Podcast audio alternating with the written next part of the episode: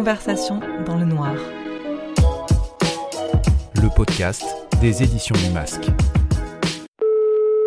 Allô Hello Nathalie, ça va? Ça va Bonjour Violaine. T'es bien installée là? Oui. Épisode numéro 2 Vivre en marge. avec l'éditrice Violaine Chivot et la romancière Nathalie Sauvagnac. T'es où toi pendant ce confinement? J'aime bien moi avoir un décor, euh, comme ça j'imagine un peu les gens euh, au bout du fil. Bah, écoute, je t'emmène dans ma chambre. Je te- je te la décris un petit peu très rapidement parce qu'il y a du bazar. Euh, Alors devant moi, sur euh, mon mur, il y a plein de photos, il y a des affiches de certains des spectacles que j'ai montés, il y a des petites phrases aussi que j'aime bien, que j'ai accrochées sur mon mur. Il y a deux roses séchées que m'avaient offertes mes enfants il y a un petit moment. Et puis sur ma gauche, j'ai une fenêtre qui donne sur un jardin parce que j'ai la chance d'être dans une maison où il y a un jardin. Et euh, il y a plein de fleurs sur les arbres. Et du coup ta bibliothèque elle ressemble à quoi? Elle est pas dans ta chambre j'imagine, mais euh, je me demandais à quoi elle ressemblait. Alors moi j'ai deux bibliothèques. J'en ai une qui est dans ma chambre. Euh, c'est la bibliothèque de plutôt ce qui est théâtre. Alors il y a un étage où il y a plutôt le- les pièces de théâtre pour ados. En dessous il y a plutôt les pièces pour adultes. Et puis j'ai des petits endroits où il y a des petites portes. Ben, derrière une porte il y a euh, mes livres doudou. Euh, ça c'est des romans. Il y a Colette, il y a du Philippe Gian, il y a Virginie Despentes, il y a Claire Castillon, que j'aime beaucoup aussi. Il y a du Bukowski, du John Fanté, du Salinger, du Boris Vian. Voilà. T'es bien entourée. Et du coup c'est quoi le livre le plus proche de toi là qui est à portée de main? À vrai dire, euh, c'est euh, c'est le mien, c'est Les Yeux Fumés. Tu le ranges pas dans la bibliothèque, tu le laisses sortir en fait. Tu l'as toujours à portée Ah bah, de main et à portée de vue. Ah non, mais parce que euh, je, je me la pète un peu. Je mets mon livre et puis l'autre qui était publié, qui s'appelle Au plus chéri, au milieu de tout ça. Donc je suis juste à côté de Salinger. Ah oui euh, c'est- trop la classe. Parce que Salinger, tu vois, euh, moi Sauvagnac, euh, je suis juste après. Du coup, à propos des yeux fumés, je me demandais, quand tu dois en parler, que ce soit à des proches ou à des inconnus, euh, tu, le présentes comment en fait? Alors c'est très compliqué parce que moi je suis super mauvaise en impro. Alors si on me demande dans la rue comme ça de raconter euh, mon livre, je trouve rien. C'est vraiment des trucs banals. Je me dis bon bah de quoi il parle finalement ce livre? Et euh, je suis meilleure quand j'écris euh, quelque chose parce que en, en plus quand j'écris euh, le petit résumé, euh, j'essaie qu'il soit écrit pour être euh, dit. Alors euh, c'est pour ça que j'ai écrit un petit truc. Bah alors, je t'écoute. Philippe, c'est le héros des yeux fumés. C'est un adolescent qui vit dans une cité. Il glande. Euh, il a une famille qui s'en fout de lui. Et comme lui, il s'en fout d'elle. hein. Il a un pote qui lui raconte ses voyages. Il traîne sa carcasse d'une tour à l'autre. Il s'en fout de l'avenir. Il vit au jour le jour, sans angoisse. Et puis une série d'événements va le percuter dans sa petite vie terne et il va lentement, sans s'en rendre compte lui-même, péter un plomb et se détacher du monde. Voilà. Tu parles justement du fait que ça se passe euh, en banlieue, qu'il évolue au milieu des tours. Pourquoi t'as choisi ce décor? Ben, Je l'ai choisi parce que je le connais bien, parce que j'y ai vécu pendant une bonne dizaine d'années, et que quand j'ai commencé à l'écrire, j'habitais euh, dans, dans une cité, enfin, on appelait ça des villes nouvelles à l'époque. hein. J'étais inspirée quand j'allais acheter mes clopes ou que je, je sortais me balader euh, parce que je voyais. On parle bien de ce qu'on connaît un peu, mais je pense franchement que si j'avais vécu à la campagne, ça aurait pu se passer à la campagne aussi, avec euh, au lieu d'avoir un horizon euh, vertical comme euh, à Philippe dans les yeux fumés, il aurait eu un, un horizon trop horizontal et trop longtemps horizontal.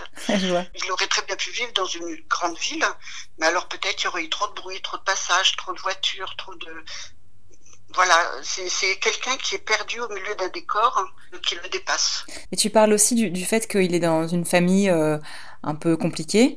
Est-ce que tu peux m'en dire un peu plus du coup C'est quoi en fait Pourquoi tu as choisi cette ambiance-là? Parce qu'il y a le décor euh, de la ville euh, dans laquelle il évolue, euh, qu'on t'a décrit juste avant, mais il y a aussi le décor plus familier, plus proche, et qui est aussi assez, euh, assez dur. Ben, j'en- sais rien, à vrai dire. Je pense que quand on est enfant, chacun des enfants est jaloux de l'amour que portent euh, les parents à l'autre. Une espèce de jalousie qui, même si on aime beaucoup ses frères et sœurs, et là j'ai essayé de l'exacerber en faisant que réellement la mère de Philippe préfère ouvertement le grand frère. Donc tu vois, j'ai- pris une situation qui est relativement banale hein, et puis j'en ai fait quelque chose de fort. Mais en même temps, on n'a pas l'impression que ça le touche plus que ça. Enfin, ça le touche, il en parle de temps en temps, mais pas plus que ça. Il le, il le voit. Ouais, j'ai l'impression qu'il y a plusieurs choses qui arrivent euh, et c'est plus l'accumulation de choses négatives qui font que voilà après je veux pas spoiler le roman mais c'est vrai que là tu parles de sa mère qui est très dure euh, avec lui euh, mais après sur sa route il va croiser d'autres personnes voilà qui vont exacerber son sentiment de ne pas forcément se sentir bien dans la société mais il y a aussi ouais l'ennui c'est un personnage qui zone qui fait pas grand chose de ses journées oui, mais alors justement, moi je ferais la différence entre le fait de zoner et de s'ennuyer. Je suis pas sûre que euh, mon héros ait la sensation qu'il s'ennuie, mhm. parce que finalement il sort tous les jours, euh, il marche dans les rues, il rencontre des gens. Euh, il n'a pas lui la notion de l'ennui. Je mhm. pense que c'est nous lecteurs quand on voit son parcours ou sa vie, sa routine qui se dit euh, qu'il s'ennuie. Je pense que Philippe, lui, s'ennuyait beaucoup plus en classe. Alors que là, il s'ennuie pas, il vit sa vie. Bon, euh, voilà, elle est un peu ralentie, elle est un peu pas très créative, mais je crois pas qu'il s'ennuie. Mais tu m'as souvent dit d'ailleurs que le héros de ton roman, donc bah, Philippe, c'est ton double au masculin. C'est un personnage que moi je trouve très attachant et c'est aussi quelqu'un qui est vraiment en marge, je trouve, qui a, qui a du mal à s'intégrer, à coller à ce que la société attend de lui. Euh, comment toi tu décrirais ce rapport à la, à la norme en fait? Alors c'est marrant parce que euh, je crois pas que Philippe soit euh, un marginal. Ou alors on est tous le marginal de quelqu'un, mais à mon avis il est tout à fait normal. Il a 17 ans au début du livre et il sait pas quoi faire de sa vie comme beaucoup d'ados. Et puis quand il a 18 ans, il a un boulot, un appart, hein, il est rangé. Il a une vie relativement assez construite. Alors que moi, j'ai toujours était en colère, je sais pas de quoi. Hein. quand j'étais petite, il paraît, mes parents m'ont dit que je refusais de manger. Je faisais des colères impressionnantes, je tapais dans, dans les murs. J'ai toujours une, une, espèce de colère par rapport à la norme, par rapport à ce qui est plat. Quelque chose de banal m'énerve. Et euh, quand je disais à mes parents à l'âge de 12 ans que je voulais partir faire le tour du monde et qu'ils me disaient non, ça me mettait en colère. Mais je, je criais, je hurlais, je ne comprenais pas qu'on m'interdise de faire des choses euh, un peu n'importe quoi, faut, faut reconnaître. Hein. Tu supportais pas la euh, frustration peut-être oui, et les règles. Je voulais, je voulais pas une vie banale parce qu'ils me disaient mais non, tu dois aller à l'école, tu verras plus tard, tu feras des voyages. Je disais non, c'est maintenant, pas plus tard. Et puis j'aime pas qu'on m'oblige à faire des choses. Alors euh, c'est pour ça peut-être qu'en effet j'ai peut-être une vie un peu en marge, mais pas tant, parce que moi, pour moi, c'était ma vie à moi, donc euh, elle n'est pas forcément marginale. C'est vrai que j'ai euh, voyagé, j'ai vécu dans un squat, en communauté, j'ai manifesté pour beaucoup de choses. Hein. Comme je t'ai dit, je suis en colère sur beaucoup de choses. Et du coup, tu as utilisé cette, cette colère dans tes romans, en fait, dans ce roman-là en particulier, tu dirais? Oui, mais J'aime bien être un peu dans provocation parfois, tu vois. Quand j'écris, je me dis, oh non, tu vas pas oser écrire ça. Et puis, euh, je dis, allez, j'y vais. Et puis, quand c'est pas assez, je, je, me donne un petit coup de pied aux fesses en me disant, allez, va plus loin, va, va voir un peu plus loin. Ose aller plus loin. De toute façon, c'est que des mots, c'est pas grave, tu peux les mettre à la poubelle. J'ai l'impression, moi, que le roman noir, c'est ça, en fait. Ça permet justement de témoigner d'un malaise, ça peut être une colère, comme tu dis. Et justement, dans Les yeux fumés, pour moi, il y a quelque chose de très noir, mais aussi de très réaliste. C'est ce qui, moi, m'a aussi autant plu. Du coup, tu t'es inspiré de ta vie, de tes expériences pour écrire Les yeux fumés. Mais est-ce que tu as des livres aussi qui t'ont guidé dans ton parcours, dans ton écriture? Comme je te disais tout à l'heure, là, c'est les auteurs un peu doudou. Euh, tu sais, c'est des auteurs, euh, certains de leurs livres, quand tu l'as fini, tu as envie presque de le prendre dans tes bras et en faire un câlin avec eux. non, non, mais tellement c'est quelque chose où tu te dis, mais waouh il y a quelqu'un quelque part qui a écrit quelque chose qui me touche comme mm. ça, qui a mis des mots que, que moi je ressens, que je pense. Enfin, et euh, bah, comme je te disais tout à l'heure, il y a euh, Virginie Despentes, en effet, puis il y a mm-hmm. euh, Bukowski, Fante, Gian, euh, Castillon, Salinger. Et puis au théâtre, j'ai découvert un auteur anglais qui s'appelle Kate Tempest. Elle est extraordinaire. Elle, est écrit comme on rap. Hein. Elle est géniale. Vraiment super auteur. Conversation dans le noir. tu parles beaucoup là de, livres aussi de théâtre parce que tu es comédienne, tu es directrice d'une compagnie de théâtre et ça se sent en fait, on le ressent notamment dans les, dans les dialogues qui sonnent très justes et je trouve aussi dans le ton parce que comme ton roman est écrit à la première personne, que le narrateur c'est Philippe, et je trouve ce ton là qu'il a de, depuis la première ligne de roman, il est très identifiable. Toi, comment tu travailles cette langue, ce ton? Est-ce que tu dirais que c'est le théâtre t'a aidé aussi dans, dans l'écriture de ce roman?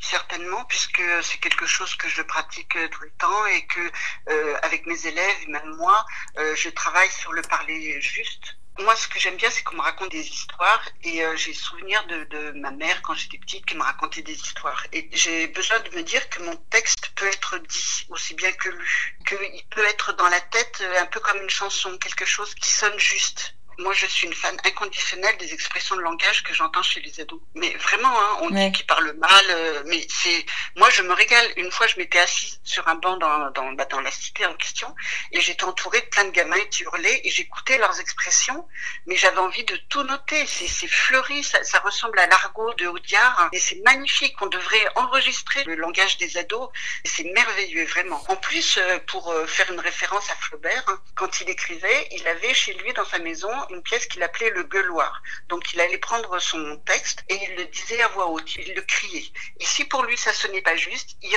réécrivait. Et je trouve que c'est vachement important de, de se dire qu'un texte peut être dit. Mais toi tu fais ça alors? T'as un gueuloir chez toi ou pas? Non, j'ai pas un gueuloir, je le fais dans ma chambre, mais des fois, tu vois, je, je me lève et puis euh, je me le lis très vite ou je me le lis en faisant des silences. Parce que un texte n'est pas pareil si tu le lis vite, si tu le lis debout, si tu le lis assis, si tu le lis couché. Tu as plein de sensations différentes. Et quand ça sonne juste, quand tu as les bons silences, quand tu as les bons rythmes, tu vois, c'est un peu comme une musique. Une musique, tu rajoutes des, des instruments.